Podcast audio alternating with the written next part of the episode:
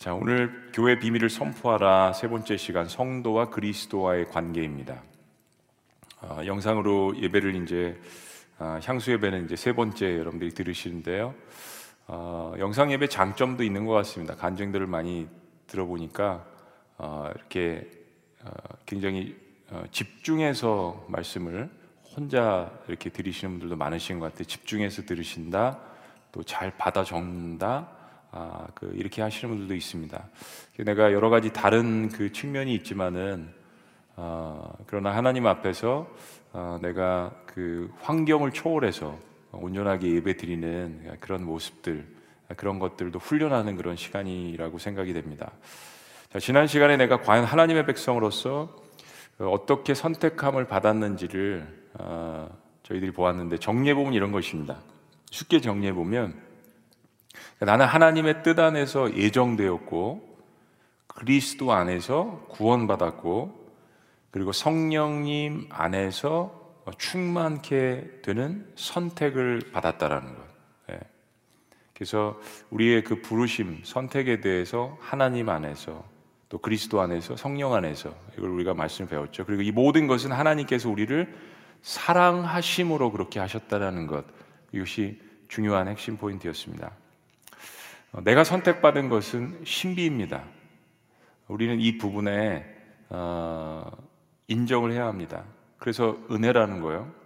그러니까 내가 무엇을 했기 때문에 또 내가 이런 존재이기 때문에 어, 무엇을 했기 때문에 이런 업적 때문에 하나님이 나를 먼저 사랑하셨다라는 착각에 빠지면 안 됩니다.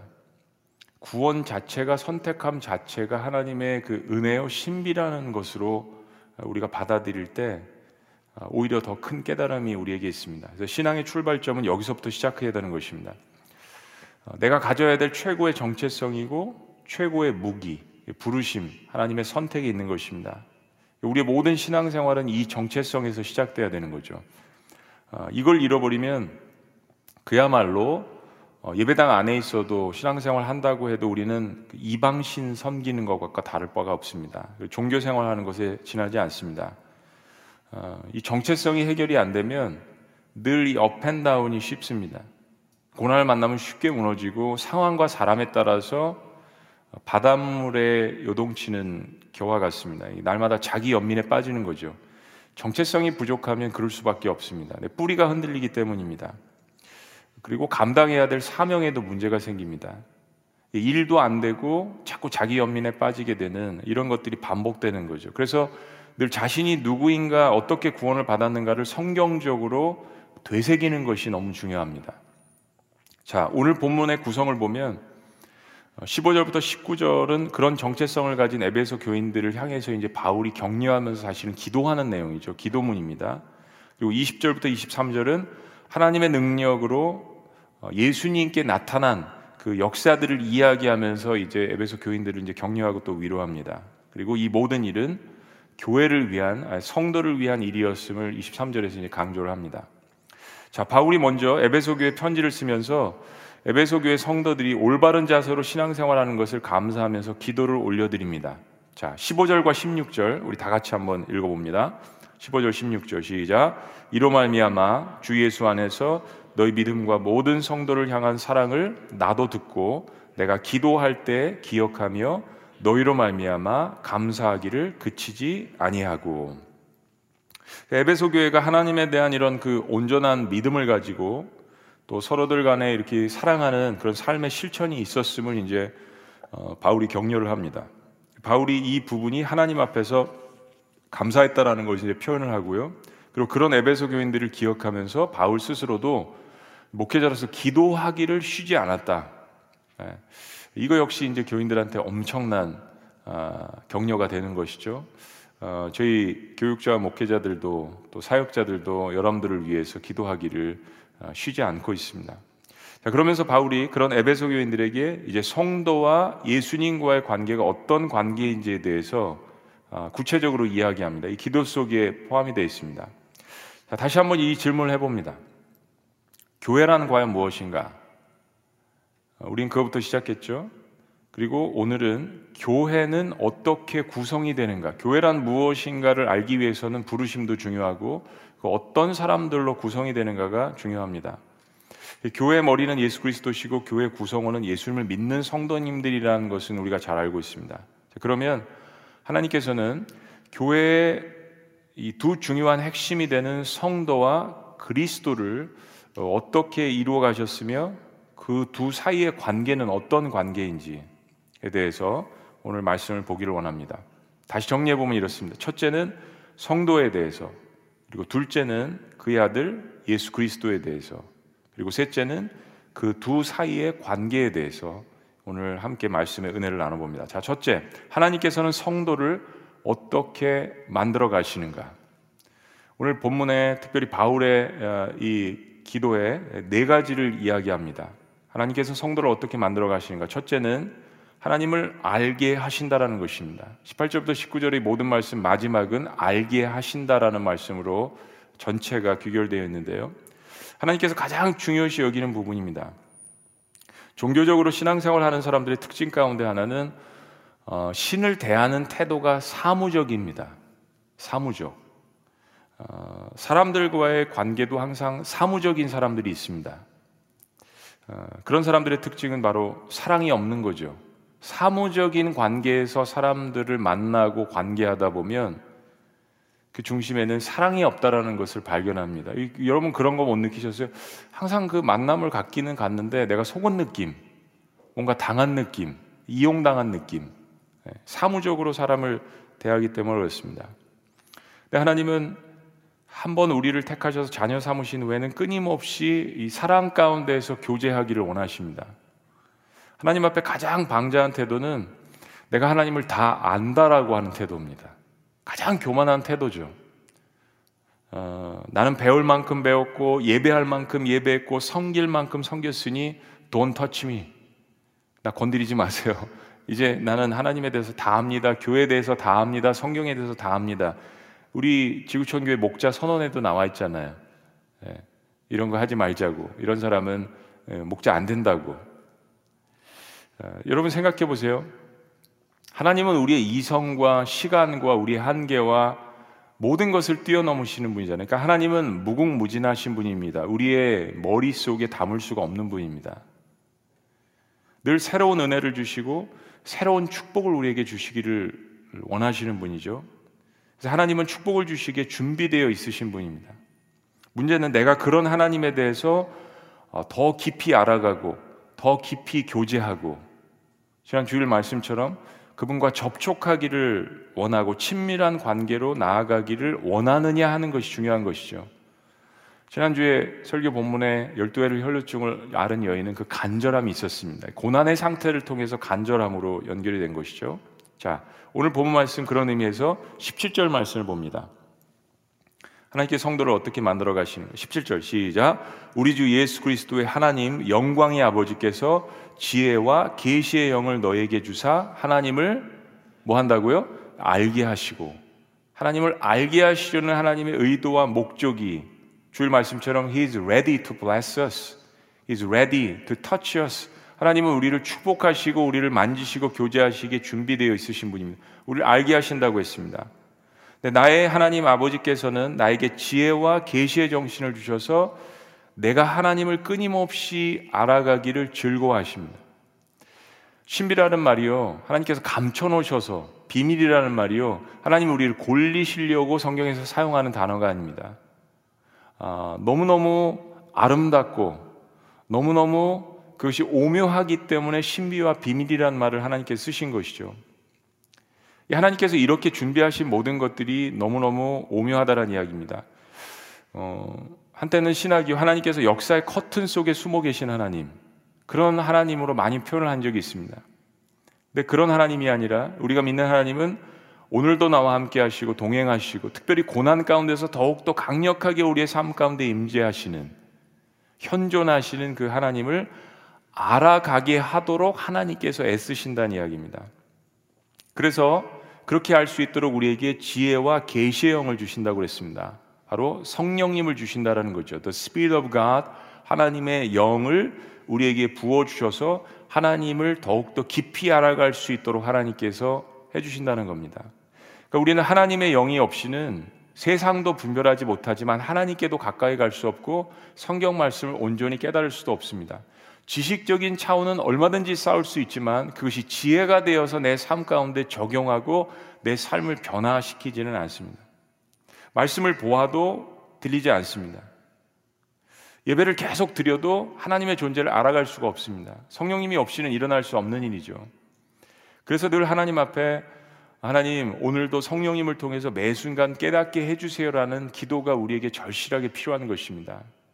우리는 스스로 하나님을 알아갈 수 없습니다. 내가 아무리 애써도 알 수 없는 것이 있습니다. 성령님께서 그런 부분들을 우리에게 알려주시고 계시해 주신다라는 것입니다. 특별히 영의 일은 그렇습니다. 고집 센 사람, 자기 주관만 강한 사람, 교만한 사람, 성령님의 음성을 듣지 못합니다. 들을 수가 없습니다. 채널이 막혀져 있습니다. 성령님의 채널은 그런 것이 아닙니다. 늘 하나님에 관해서 배우려고 애쓰고 다른 사람들을 섬기려고 노력하고 그런 모습들이 성령께서 활발하게 사역하실 수 있도록 우리 자신을 내어드리는 것이죠. 하나님은 성령님을 통해서 우리의 마음에 깨달음을 주셔서 하나님과 풍성한 교제를 하게 하십니다. 지혜와 계시의 영을 주시는 그 성령님을 통하여서 하나님을 알아가시기를 주님의 이름으로 축복합니다. 하나님은 성도를 세우실 때 이런 교제를 우리에게 주셨다라는 것입니다. 자, 두 번째. 부르심입니다. 하나님이 성도를 어떻게 만들어 가시는가? 부르심. 부르심의 소망이 무엇인지 알게 하십니다. 하나님은 우리를 어, 교제만 하시려고 부르신 것은 아닙니다. 일하지 않고 교제만 하는 시간은 사실 곧 올 거죠. 예. 우리의 삶이 마감하면 이제는 우리가 그토록 원하던 영원한 그런 시간들이 올 것입니다. 하나님과 늘 같이 교제하고 먹고 저는 천국에 가서 농구도 열심히 할 겁니다. 스포츠 생활 열심히 할 거예요. 등산도 많이 할 거고요. 어, 아내랑 좋은데도 천국에 많이 돌아볼 것입니다. 무엇보다도 찬양하고 예배하는 거 끊임없이 하나님과 함께 할 수 있는 그런 교제의 시간이 올 것이죠.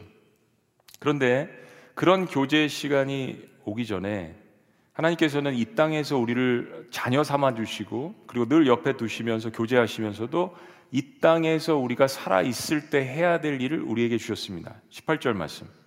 다 같이 읽습니다. 시작. 너희 마음의 눈을 밝히사 그의 부르심의 소망이 무엇이며 아까 교제를 통해서 성령님의 그 계시와 지혜를 통해서 우리 어떻게 부르셨음을 깨닫게 하시고 두 번째는 부르심의 소망이 무엇인지를 알게 하십니다. 왜 하나님이 우리를 부르셨나? 성령님을 통해서 우리의 마음의 눈이 밝아지면 진리를 깨닫게 됩니다. 이것을 성령님의 신학적인 용어로 조명하시는 사역이라고 이야기하죠. 밝히 깨닫게 알게 하십니다.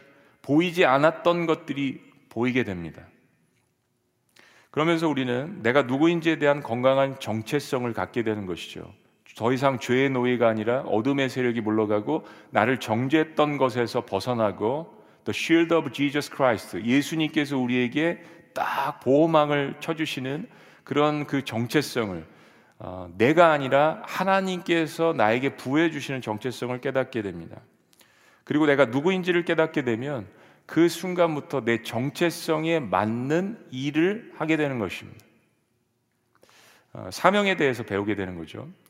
여러분 하나님께서 이스라엘 백성들을 출애굽하게 하시면서 정체성을 부여하시려고 굉장히 애쓰시는 모습을 우리는 출애굽기에서 봅니다. 예배에 대한 것들이 많이 나오죠. 그래서 계명도 주시죠. 그러면서 하나님께서는 이스라엘 백성들을 불러내어 주셔서 사실은 그게 교회죠. 어둠 가운데 불러내어 주셨다. 에클레시아. 그런 다음에 불러내 주신 목적이 무엇인지 우리가 어떻게 살 어떤 것을 하기를 원하시는지 하나님께서 말씀해 주신다는 것입니다. 그래서 하나님께서 나를 왜 부르셨는지 깨닫게 되는 이 부분이 바로 어, 소명이라는 것입니다. 그리고 내가 평생 해야 될 것이 사명이라는 것. 소명은 calling 불러 주셨다. 사명은 미션 감당해야 될 일입니다. 자, 사람은 일단 이 두 가지가 확립이 되면 웬만한 어려움이 와도 잘 쓰러지지 않습니다. 그리고 쓰러졌다가도 다시 일어날 수 있는 돌아갈 수 있는 부르심과 사명이 있기 때문에 그 가운데 정체성이 강력하게 버티고 있기 때문에 쓰러졌다가도 다시 일어날 수 있는 거죠. 네. 아기는요, 다시 쓰러지면 못 일어납니다. 땅을 파고 들어갑니다. 그러나 의인은 일곱 번 쓰러져도 다시 일어나는 게 의인이라고 했습니다. 그 이유가 정체성에 있는 것이고요. 하나님이 우리를 부르신 부르심의 그 어, 비밀이 있는 것입니다. 내가 누구인 줄 알고 내가 해야 될 일이 무엇인지 분명히 아는 것은 내가 다시 일어나야 되는 소망이 되기 때문입니다. 하나님은 우리의 인생 가운데 이 두 가지를 깨닫게 하시기를 간절히 원하심, 우리의 눈을 밝혀 주십니다. 자, 하나님께 성도를 만들어 가시는 세 번째는 상급입니다. 상급, 기업. 기업의 영광이 얼마나 풍성한지를 알게 하십니다. 자, 18절 다 같이 읽습니다. 18절 시작. 너희 마음의 눈을 밝히사 그의 부르심의 소망이 무엇이며 성도 안에서 그 기업의 영광의 풍성함이 무엇이며 성경은 일꾼은 일을 하면서 마땅한 삭슬 받아야 한다라고 이야기합니다. 삭구는 삭슬 받으면서 일을 안 하는 거죠. 근데 성경은 열심히 일하는 사람들에게는 마땅한 것이 지불되어야 된다라고 가리킵니다. 성경은 여러 부분에서 하나님의 일꾼들이 받아야 될 상급에 대해서도 이야기합니다. 또한 가장 우리에게 충격적인 사실은 성경은 하나님께서 그의 백성들에게 예수님께서 받으실 그런 상급, spiritual heritage뿐만 아니라 영적인 그러한 물려받을 유산뿐만 아니라 다른 여러 가지 것들도 이 땅에서 받을 수 있는 것들도 있죠. 그런 기업 유산들을 우리에게 주신다라고 약속하신 것입니다. 이게 얼마나 영광스럽고 넘치도록 풍성한 것인지 우리가 받을 상급을 자꾸 예수님이랑 비교하시면서 참 우리를 우쭐하게 만드십니다. 우리가 이 땅에서 상상할 수 없지만 하나님 나라를 위해서 애쓰고 하나님께 세우신 교회를 위해서 애쓰는 사람들은 이 천국에서 그것을 영광스럽게 또 풍성한 상급의 그 맛을 어, 이 땅에서라도 조금이라도 볼 수 있도록 예배 가운데 우리의 삶 가운데 맛보게 하시는 것입니다. 자, 하나님께서 성도를 만들어 가시는 마지막 네 번째는 은사입니다. 은사. 하나님께서 베푸신 능력이 얼마나 큰지 알게 하십니다. 하나님 우리를 부르셔서 자녀 삼아 주시고 교제하시고 그리고 일을 맡기십니다. 그리고 상급을 약속하세요. 근데 하나님 말씀하신 대로 제대로 신앙생활하지 않는다면 어, 또 신앙생활 한다면 어, 이 땅에서의 영적 싸움은 그리 만만치가 않습니다. 쓰러지고 싶고 포기하고 싶고 그런 순간들이 우리의 영적인 그 여정 가운데 많죠.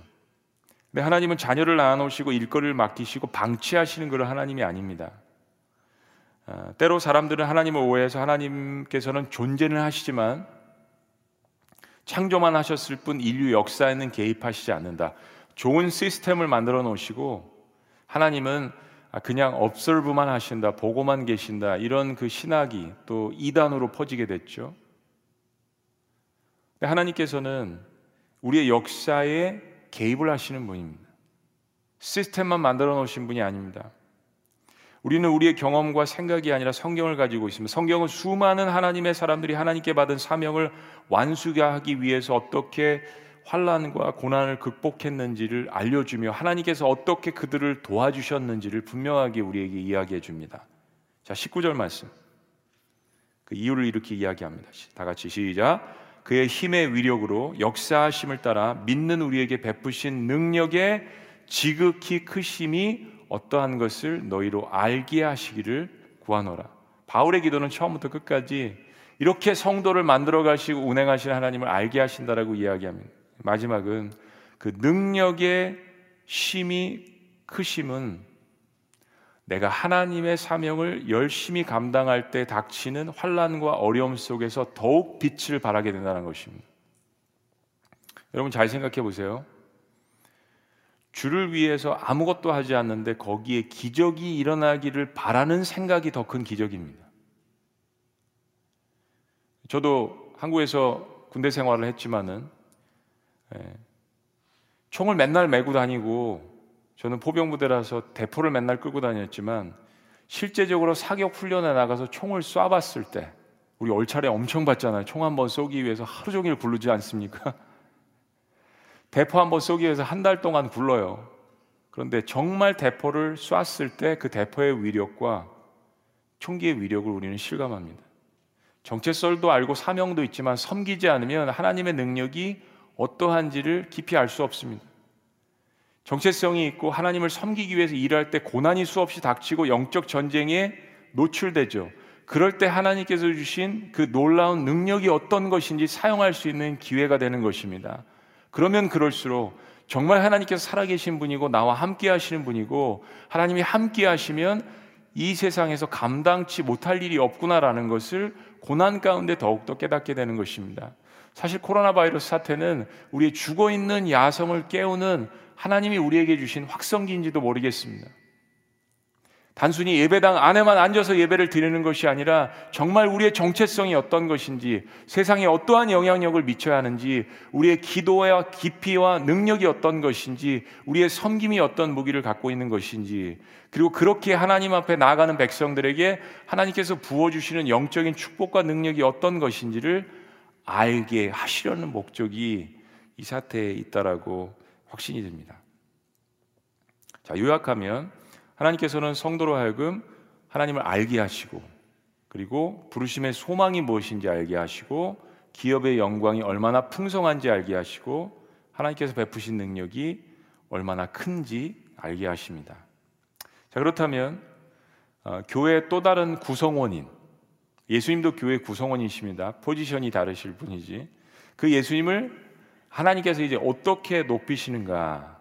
바울은 하나님께서 우리에게 이런 놀라운 능력을 알게만 하셨을 뿐만 아니라 실제로 이런 능력이 하나님의 아들이신 예수님 앞에 나타났음을 예를 들어서 이야기합니다. 자, 하나님께서는 아들 예수님을 어떻게 높이시는가? 첫째는 부활하게 하셔서 오른편에 앉히셨습니다. 부활하게 하셔서 오른편에 앉히셨습니다. 하나님의 능력을 가장 결정적으로 보여주시는 장면이 어떤 것이라고 여러분 생각되십니까? 하나님의 능력을 가장 결정적으로 가장 크게 보여주시는 장면은 어, 바로 아들 예수 그리스도를 죽음에서 부활케 하신 장면입니다. 죽음에서 부활케 하신 장면. 자연이나 과학이나 눈에 보이는 모든 것들을 거스리는 그 놀라운 능력을 하나님께서 행하셨던 일이죠. 하나님만 하실 수 있는 일입니다. 죽어서 썩은 냄새가 나는 그 시체를 다시 살리실 수 있는 일. 예수님께서 그런 그 일들을 경험하실 것이라는 것을 예수님의 사랑하는 친구 나사로를 살리셨던 사건에서 보여주셨습니다. 그리고 실제적으로 하나님께서는 그 능력을 아들을 통하여서 우리에게 보여주셨습니다. 다시 부활하게 한다는 사건이죠. 그리고 예수님의 메시지는 십자가에서 그리고 부활하신 사건에서 보여주시는 메시지는 그겁니다. 너희도 이와 같은 일을 경험할 것이라. 너희도 이와 같이 드리라는 것을 우리에게 보여주시는 것이죠. 자, 20절 말씀. 부활하게 하셔 오른편에 앉히니다. 다 같이요. 시작. 그의 능력이 그리스도 안에서 역사하사 죽은 자들 가운데서 다시 살리시고 하늘에서 자기의 오른편에 앉히사.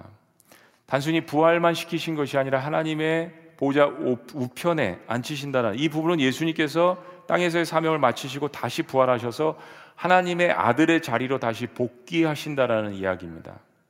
자, 계속해서 더 봅니다. 하나님은 그의 아들을 어떻게 높이셨습니까? 모든 이름 위에 뛰어나게 하십니다. 예수님의 신분은 하나님이십니다. 여러분, 그 제가 어, 우리의 유일한 소망에서도 강조를 했지만은 이것에 대해서 잘 못 알아듣거나 오해하시는 분들이 어, 계십니다. 아니 어떻게 예수님이 하나님이시냐? 그럼 어, 이런 질문을 제가 한번 해보겠습니다. 최성원 목사라는 사람의 신분이 무엇입니까? 하나님입니까? 사람입니까? 사람이죠. 사람입니다. 사람은 교주가 될 수 없습니다. 하나님을 대신할 수 있는 자리에 오를 수도 없습니다. 사람들이 착각하는 부분이 바로 그것입니다. 하나님의 아들이 이 땅에 사람의 모습으로 하늘에서 내려오셨다고 해서 그분을 하나님보다 못한 신분으로 여기는 사람들이 이단이 되었습니다. 그리고 그렇게 생각하는 사람들이 이단에 속하게 되었습니다.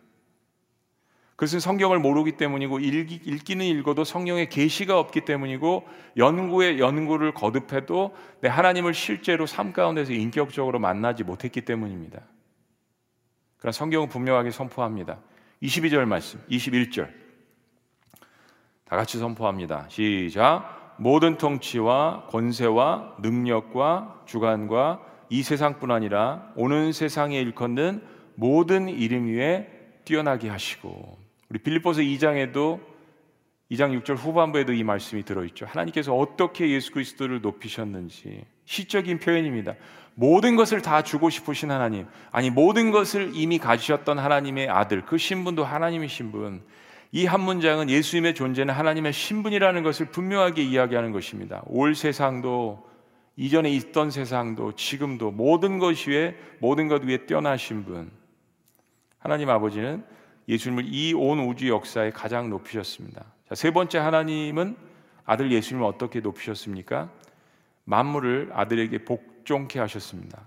만물을 아들에게 복종케 하셨습니다. 22절 다 같이 읽습니다.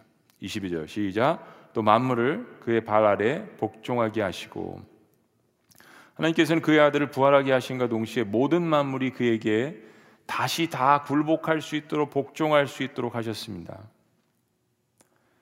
참 신비하게도 창세기 1장과 요한복음 1장은 같은 이야기를 합니다.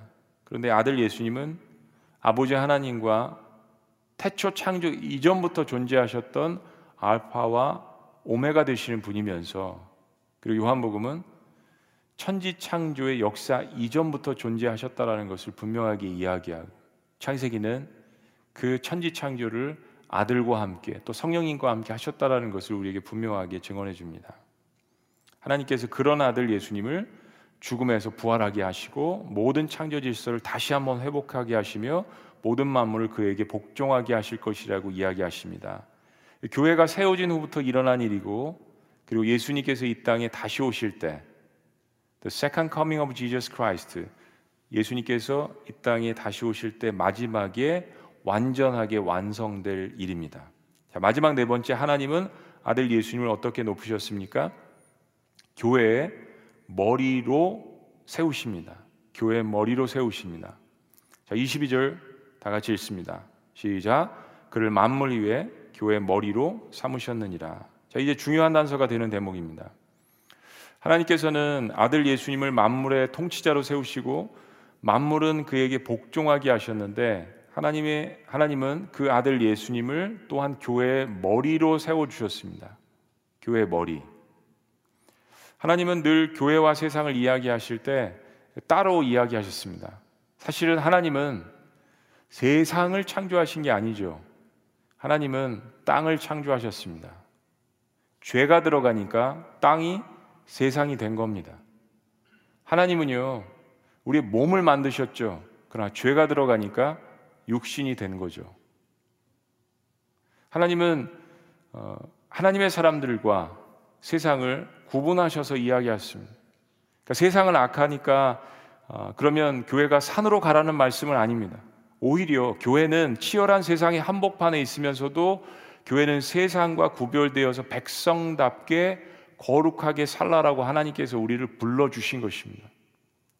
이스라엘 백성들은 그걸 착각한 거죠. 자기네들만이 선민이라고 착각해서 더러운 곳에는 가지 않고 이방인에게는 접근조차 하지 않는 잘못된 생각을 가진 것이죠. 하나님은 우리와 세상을 구분하시지 우리가 세상과 associate 하지 않기를 원하시는 것이 아닙니다. 오히려 세상 가운데 한복판에 교회를 세우셨습니다.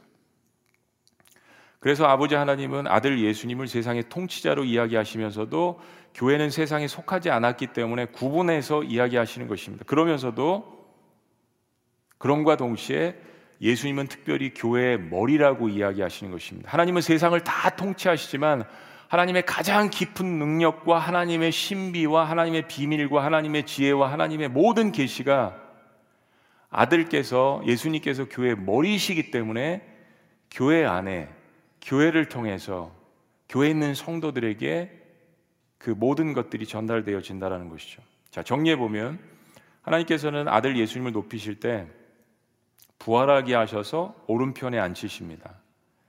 그리고 모든 이름 위에 뛰어나게 하십니다. 그리고 만물을 아들에게 복종케 하십니다. 그리고 마지막으로 교회의 머리로 세워 주십니다. 자, 그런데 마지막 말씀이 우리에게 충격적입니다. 23절 말씀. 다 같이 있습니다. 교회는 자 이제 이 모든 초점이 교회로 가고 있다라는 것을 여러분들이 아십니다. 교회는 다 같이 시작. 교회는 그의 몸이니 만물 안에서 만물을 충만하게 하시는 이의 충만함이니라. 마지막 세 번째는 성도와 예수님은 교회에서 어떤 관계인가라는 것에 대한 답을 제시해 줍니다. 성도와 예수님은 교회에서 어떤 관계인가? 23절 그런 의미에서 다시 한번 읽어봅니다. 다시 한번 시작. 교회는 그의 몸이니 만물 안에서 만물을 충만하게 하시는 이의 충만함이니라. 어, 약간 말장난인 것 같고 이 한국말이 어떤 때 안 들어올 때가 있습니다. 현대인의 성경으로 읽어보면 이렇습니다. 교회는 그리스도의 몸이니 어디서나 모든 것을 넘치도록 채워주시는 분이 계신 곳입니다. 하나님께서 교회를 사랑하시고 하나님의 모든 깊은 것들을 부어주시는 이유가 있다면 교회가 그리스도의 몸이기 때문이라는 역설적인 이야기입니다. 내가 있기 때문이 아니라 교회의 머리가 예수 그리스도시며 교회를 세운 바탕이 예수 그리스도의 몸과 거룩한 보혈로 세워져 있기 때문에 하나님의 능력이 거기서 실현되어지고 하나님의 능력이 부어진다는 것이며 그래서 교회가 세상의 빛과 소금의 역할을 감당할 수 있다는 것입니다.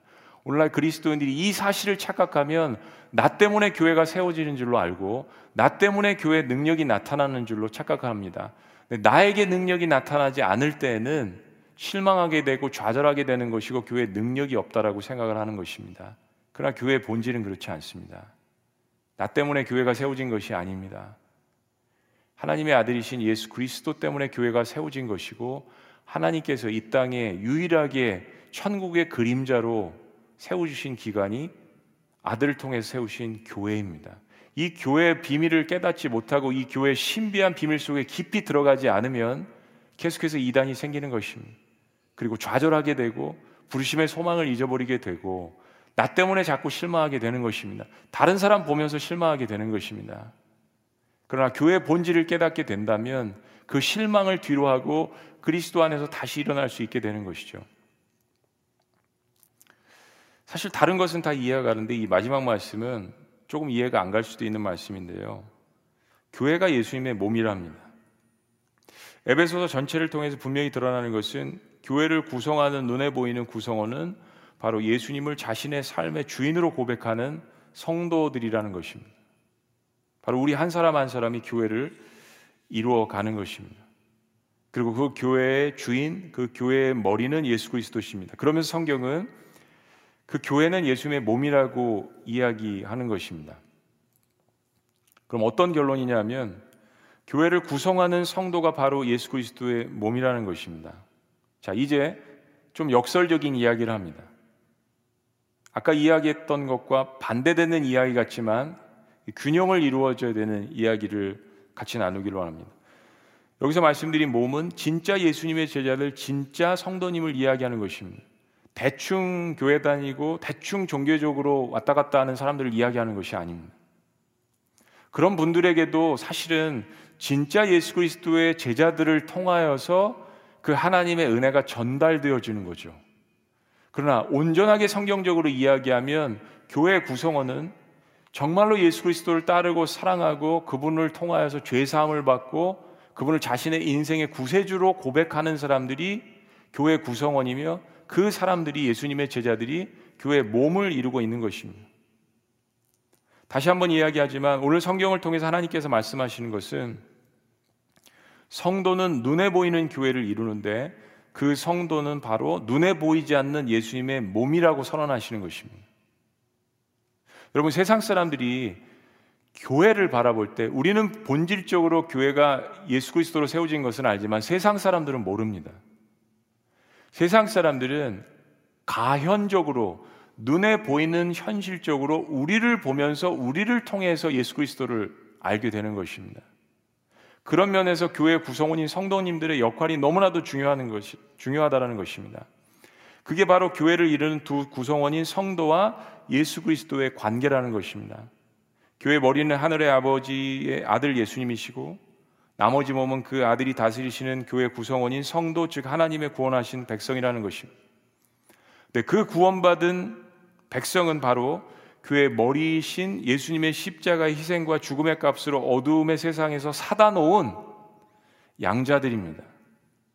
그래서 성경은 우리더러 예수님과 형제들이라고 이야기합니다. 그런 의미에서 머리이신 예수님이 나의 삶의 주인이시고 또한 같은 하나님 아버지를 모시는 형제가 되는 것입니다. 여러분 그런 의미에서 나는 눈에 보이지 않는 예수님을 나타내는 예수님의 몸이고 예수님의 형제, 예수님의 가족, 예수님의 동생입니다. 사실은 지구촌 교회라는 것이 건물의 명성이 있는 것도 아니고요. 예, 담임 목사의 설교의 이미지가 있는 것도 아니고요. 실은 그 교회 구성원들 한 사람 한 사람이 바로 예수 그리스도의 몸이요 형제로서 세상에서 온전히 살아갈 때 실제적인 영향력 거기에 명성이 있게 되는 것입니다. 나를 빼놓고서는 그래서 교회를 논할 수가 없는 것입니다. 나를 제외하고서는 교회를 평가할, 평가할 수가 없고 나를 빼놓고서는 교회는 예수 그리스도의 모습을 드러낼 수가 없는 것입니다. 그것이 교회의 비밀이고 나와 그리스도와의 관계입니다. 그게 바로 교회입니다. 내가 바로 교회의 부분, 내가 바로 작은 교회입니다. 그러므로 나는 예수님의 형상을 나타내야 하는 책임이 있는 것입니다. 내가 교회를 비판하려면 나를 빼놓고서는 교회를 비판할 수 없는 거예요. 내가 교회 한 구성원이며 작은 교회며 그리스도의 몸의 한 부분이라고 생각한다면 이게 내 몸인데 오른편 손가락이 왼편 손가락을 같은 몸이면서 사랑함 없이 비난할 수 없게 되는 것이죠. 교회 비밀입니다. 같은 몸이라는 것입니다. 근데 이런 하나님의 역사는 혼자 감당할 수 없습니다. 능력의 비밀은 아까 아버지 하나님께서 아들 예수님께 주신 그런 영광과 축복을 나에게도 하나님께서 부어 주실 때만 가능한 것이죠. 그것이 어디서부터 나오냐? 간절함부터 나오는 것입니다. 하나님 저를 이런 정체성으로 불러주셨고 이런 사명으로 교회 불러주셨는데 하나님 저에게 능력이 부족합니다. 하나님 교회를 섬기고 싶고 교회를 세상의 한복판에 주님께 세워주셨는데 하나님 능력을 주십시오. 섬기고 싶습니다. 그 간절함이 어디서부터 묻어나오겠습니까? 하나님의 일을 하다가 고난당할 때 시제적인 능력은 사실 거기서부터 나오는 것입니다. 하나님 앞에 간절히 부르짖을 때 요즘 교회 야성이 사라지는 듯합니다. 시스템화되고 건물이 세워지고 사람들이 모여지게 되고 교단이 있고 신학교가 있고 모든 것이 시스템화 되어질 때 안정감을 갖지만 간절함, 부르짖는 야성, 욕심과 이기심과 그리고 두려움 속에서 하나님께서 주신 그 부르심을 회복해야 되는 그러한 때가 지금 코로나 바이러스 이 사태라고 생각합니다. 우리 속담에 그런 말 있죠. 메뚜기도 한철이다. 여러분, 우리의 인생은 어찌 보면 메뚜기와 같을 수 있습니다. 한철입니다. 육신의 몸을 가지고 하나님을 섬길 수 있을 때는 이 땅에서 있을 때 우리가 할 수 있는 일들 살아 있을 때 기회 있을 때 주님의 몸인 공동체를 섬기시기를 주님의 이름으로 축복합니다. 자, 한번 정리해 봅니다. 에베소 말씀은 쉬우면서도 어렵다고 했습니다. 오늘 말씀 한번 정리해 봐요. 첫째, 하나님께서 성도를 어떻게 만들어 가시는가? 교제, 하나님 알게 하신다. 둘째, 부르심, 부르심의 소망이 무엇인지 알게 하신다. 셋째, 상급, 기업의 영광이 얼마나 풍성한지 알게 하신다. 넷째, 은사, 하나님께서 베푸신 능력이 얼마나 큰지 알게 하신다. God is ready. 하나님은 준비되어 있으십니다. 두 번째, 하나님께서는 아들 예수님을 어떻게 높이시는가? 우리에게 보여주시는 것이죠. 우리도 이와 같이 하리라고. 첫째, 부활하게 하셔서 오른편에 앉히신다. 둘째, 모든 일 위에 뛰어나게 하신다. 셋째, 만물을 아들에게 복종케 하신다. 넷째, 교회에 머리로 세우신다. 마지막으로 성도와 예수님은 교회에서 어떤 관계입니까? 23절 다시 한번 읽습니다. 다시 한번. 다 같이 시작. 교회는 그의 몸이니 만물 안에서 만물을 충만하게 하시는 이의 충만함이니라. 코로나스 바이러스 때문에 인생에 한 번도 겪어보지 못한 그러한 그 어려움들을 저희들이 겪고 있습니다. 어, 지난 20년 동안 사스나 메르스나 신종플루나 이런 거 있을 때도 우리가 현장 예배를 제한하고 중단해 본 적이 없는데 새로운 어려움이죠. 새로운 고난입니다. 서론에서 말씀드린 것처럼 신앙의 본질을 다시 생각해 봅니다. 교회 공동체에 대해서 깊이 생각해 봅니다. 사실 우리는 너무 바쁘게 살았고 때로는 시스템 안에 있어서 이걸 깊이 묵상할 여유가 없었는지도 모르겠습니다. 인생에 대해서 가장 깊이 생각할 때는 병상에 누워 있을 때인 것 같아요. 사업이 망했을 때인 것 같습니다. 인간관계에 어려움을 겪을 때인 것 같습니다. 예수님과의 나의 관계를 깊이 묵상할 수 있는 시간입니다. 골방에서 예배하고, 기도하고, 내일이 보이지 않기 때문에 간절함에 소망이 있고, 그리고 내가 속한 교회 공동체에서 사람들과 관계했었던 것을 한번 생각해 봅니다. 그냥 만날 수가 없잖아요. 그러니까 이제 과거에 있었던 좋은 관계, 나쁜 관계, 내가 왜 이렇게 그 성도님을 비난했지? 근데 무엇 때문에 그렇게 악을 쓰면서 싸웠지? 혹은 그래 하나님께서 나를 위로하시는구나. 그때 그 일 기억나게 하시잖아요. 너 그때 잘 섬겼어. 정말 잘 결정했어. 정말 잘 헌신했어. 우리 삶을 되돌아보고 교회 공동체 관계를 생각할 수 있는 이런 시간들. 함께 모이지 못하기 때문에 간절함이 정말 철철 흘러 넘치는 것 같습니다. 본질적인 것들에 대해서 깊이 묵상하는 시간을 갖습니다. 그리고 아, 하나님께서 이런 것을 교회로 세워주셨고 이런 교회 공동체를 주셨었구나라는 것에 대한 감사함이 생기기 시작합니다. 아, 교회 없이는 살 수 없구나. 교회 공동체 없이는 내가 위로받을 수 없고 격려받을 수 없구나라는 것을 비로소 여러분 깨닫지 않습니까? 목회자도 마찬가지예요. 아, 성도님들 없이는 설교할 수 없구나. 서로에 대한 감사함이 생기기 시작합니다. 교회는 주님의 몸입니다. 몸. 나는 그 몸의 한 부분. 그러니까 흩어져 있지만 오히려 사무치도록 이 놀라운 진리를 깨닫는 시간입니다. 흩어져 있는데 강력하게 연결되어져 있음을 깨닫는 시간, 기도할 때 다시 만나서 함께 예배할 그날을 사모하는 시간을 갖습니다. 말씀을 다 보고서 정리하고 어, 한 가지 이 말씀 가운데에서 교회 공동체를 생각하며 하나님께 주신 특별한 말씀이 있는 것 같습니다. 22절 말씀을 보면 다시 보면 교회는 만물 위에 존재한다 그랬습니다. 교회가 만물 위에 존재한다. 요즘 교회가 또 세상에 그 비난을 받는 것 같습니다. 사실 조사해 보니까 5만 교회 교회 중에 확진자가 생긴 교회는 불과 10교회도 되지 않습니다. 그 가운데 세세하게 들어가 보면 이단으로 판명된 교회, 교회라고 할 수 없는 그런 집단, 실제로 확진자가 생긴 교회는 몇 개 되지 않습니다. 얼마나 하나님께서 오만 교회를 보호하고 계심을 저희들이 사실 바라봅니다. 어, 신천지 그리고 집단, 교회 이런 프레임들이 만들어지는 것 같습니다. 거기에 대해서 저항하고 이야기해야 되는 필요성도 있습니다. 동시에 의기소침하지 말고 용기를 잃지 말고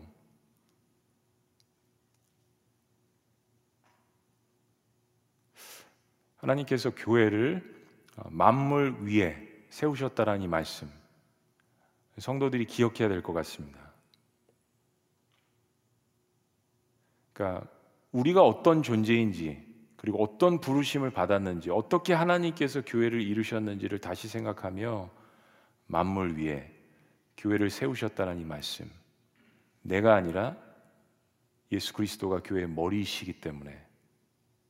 그러나 또한 역설적으로 세상은 교회를 바라보지 못하기 때문에 하나님께서 교회를 세우셨다라는 것을 나를 통해서 증명하기를 원하신다라는 그 하나님의 마음을 알아갈 때에만 성도와 그리스도의 관계가 온전하게 다시 한번 일어날 줄로 믿습니다.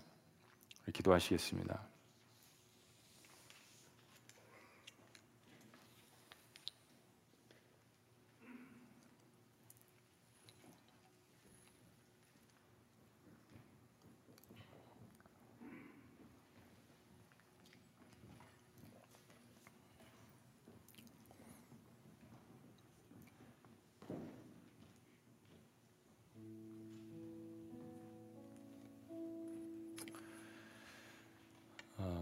지금 교회와 또 우리 그리스도인들은 다시 한번 우리가 원하건 원하지 않건 시험대에 올라와 있음을 기억해야 합니다.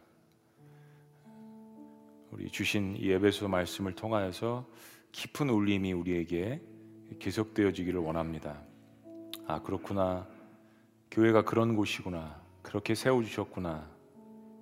또 나는 그러한 대가를 치르고 하나님께서 이 자리에 오게 하신 것이구나. 그리고 예수 그리스도를 십자가에 죽게 하셨다가 다시 부활하신 그 능력을 나에게도 이미 부어주고 계심을 깨닫는 그런 시간입니다. 네. 교회가 세상을 비난한다면 어, 교회는 더욱더 세상에서 빛과 소금의 역할을 감당해야 하는데 그것을 우리에게 하시기를 하나님께서 원하십니다. 우리 지구촌 교회 공동체 모든 분들이 그 역할들을 자리에서 묵묵히 잘 감당하고 계심을 저는 믿고 또 확신합니다. 보이지 않지만 더 확실하게 보게 되는 성령의 역사가 우리 안에 있는 것을 발견합니다. 어떤 때보다도 더 확실하게 연결되어 있고 함께 교회 공동체를 이뤄나가는 그런 모습들 너무 감사합니다. 교회가 어려움에 당할수록 더욱더 세상과 빛의 역할을 세상의 빛과 소금의 역할을 어, 저희들이 감당해야 합니다. 그래서 어, 저희들이 내일 우리 교육자와 사역자 또 사회복지재단의 직원들 해서 100여 명 넘게 저희들이 헌혈을 계획을 했습니다. 우리 성도님들 기도해 주실 때 어, 아무 사고 없이 또 은혜롭게 안전하게 할 수 있도록 그렇게 기도해 주셨으면 좋겠고요. 저희들만 합니다. 나중에 기회가 되면 우리 성도님들도 하실 수 있는 기회가 있겠죠. 부단히 기도하면서 찾아봅니다. 교회가 어떻게 아, 우리의 이웃을 섬길까, 지역 사회를 섬길까, 교회 안팎을 둘러보면서 이런 그 몸부림이 교회 됨이 되고 하나님 기뻐하시고 그리고 세상에 있는 사람들도 회개하고 어, 사람이 아닌 하나님을 바라볼 수 있는 기회를 제공할 수 있도록 그런 시간을 가졌으면 좋겠습니다. 예수님께서 우리에게 보혈을 수혈해 주신 것처럼 우리도 작은 그 정성이지만 이웃을 위해서 수혈합니다. 단순한 물질이 아니라 예수님의 보혈이 세상에 어떤 것으로 값으로 매길 수 없는 것인 것처럼 예, 우리의 피도 사실은 돈으로 환산할 수 없는 거죠. 그런 의미에서 이번 헌혈이 의미가 있다라고 어, 그렇게 생각이 듭니다. 우리 같이 어, 이 시간에 찬양하기 전에 우리 주신 말씀 생각하면서 내일 헌혈을 위해서 좀 기도해 주시고요.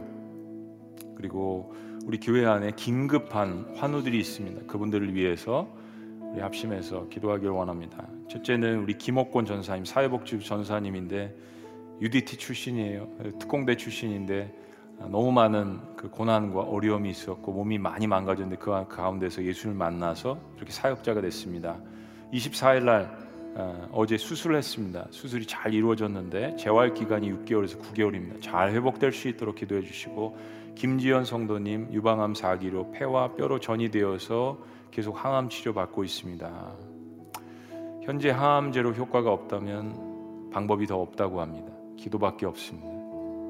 하나님의 능력밖에 없습니다.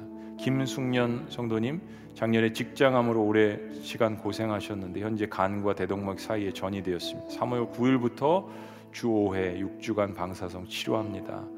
하나님의 세밀한 치료하심이 임할 수 있도록 송영란 성도님 폐암 4기로 폐에 물이 차고 염증이 생겨서 호흡이 많이 불편합니다. 염증이 사라져서 호흡하는데 어려움이 없도록 기도해 주시고요. 황성빈 성도님 자궁암 3기 어, 인데 진단되어 항암 치료 중입니다. 암세포가 방광과 대장 쪽을 눌러서 고통 중에 있습니다. 강한 체력과 면역력 허락하여 주옵소서. 김영 성도님 이틀에 한 번씩 투석 중인데 몸의 연약함이 날로 더해가지만 죽게 소망을 두게 하시고 점차적으로 회복되며 건강을 되찾는 은혜 주옵소서. 유천희 성도님 이명이 완전하게 고쳐 주셔서 재발 없이 건강하게 지내고 구원받는 은혜가 있게 하여 주시옵소서. 내일 헌혈과 오늘 말씀드린 일곱 명의 성도님들을 위하여서 우리 자리에서 다 같이 일어나셔서 여러분의 두 손을 들고 교회됨을 회복하며 오늘 하나님께서 우리에게 보이신 능력을 기억하며 우리 예수 그리스도의 이름으로 중보하며 기도하며 나아갑니다. 기도합시다. 살아계신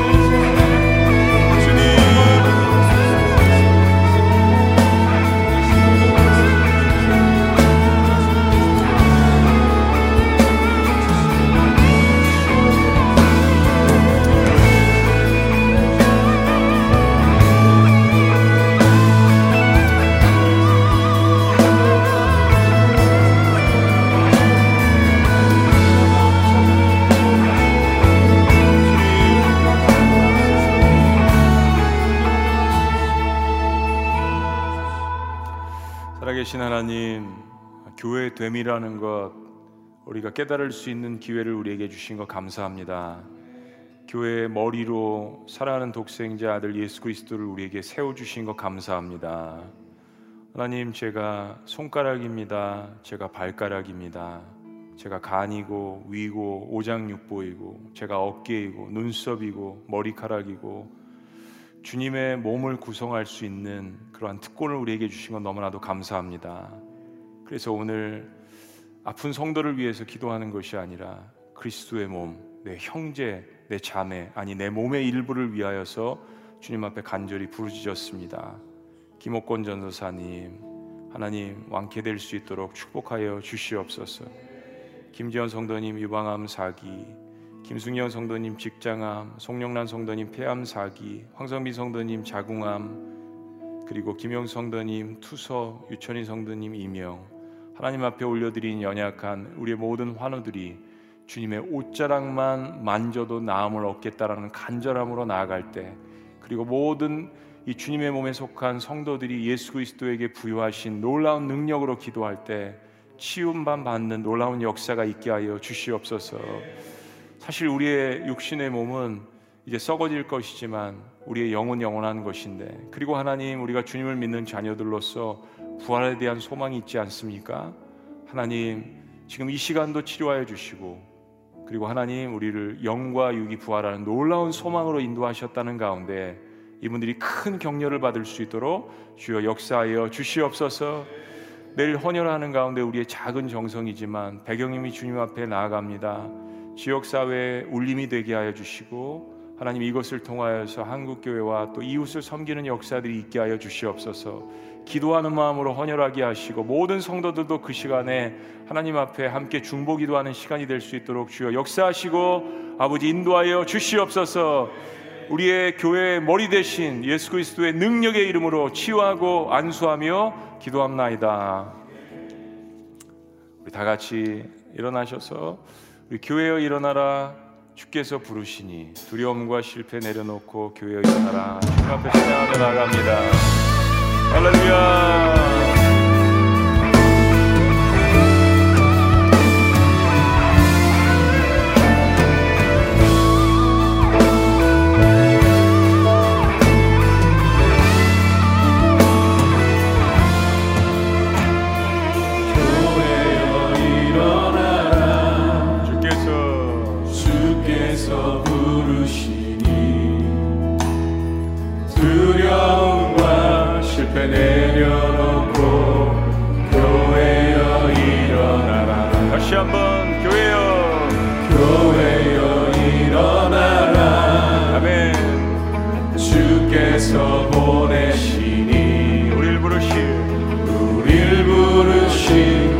자리에서 교회여 일어나라 우린 세상의 빛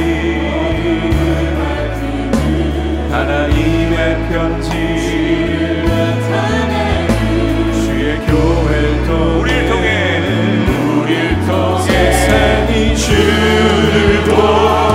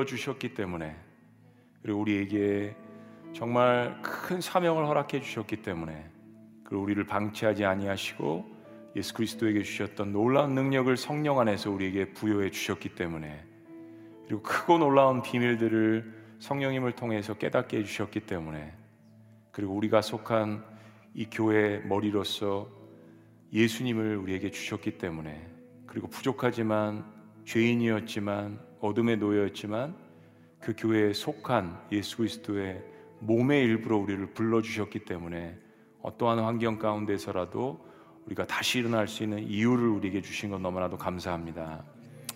코로나 바이러스로 너무 힘들고 고통스럽고 어렵지만 하나님 이 고난을 통하여서 우리가 더욱더 성숙해지며 교회 됨을 회복할 수 있는 기회를 어찌 보면 이 세상의 마지막 기회를 우리에게 주셨는지도 모르겠습니다.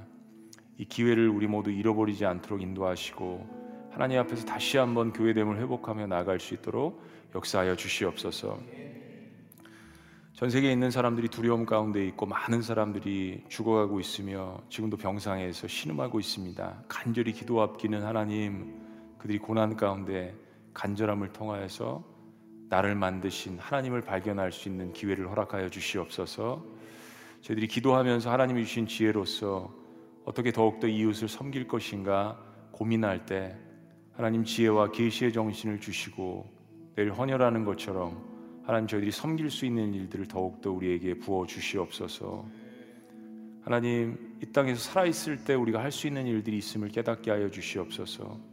수고하는 모든 하나님의 백성들 가운데 용기를 부어 주시고 성령의 능력을 부어 주시고 하나님 어느 때보다도 함께 하시는 역사들이 있게 하여 주시고 한반도에 세워 주신 오만 개 교회와 또 북한에 있는 지하교회 그리스도인들 가운데 주님 역사하여 주시고 성령께서 물붓듯이 부어주신 역사를 통하여서 더욱 더 일들을 지혜롭게 하나님 앞에서 감당할 수 있도록 인도하여 주시옵소서.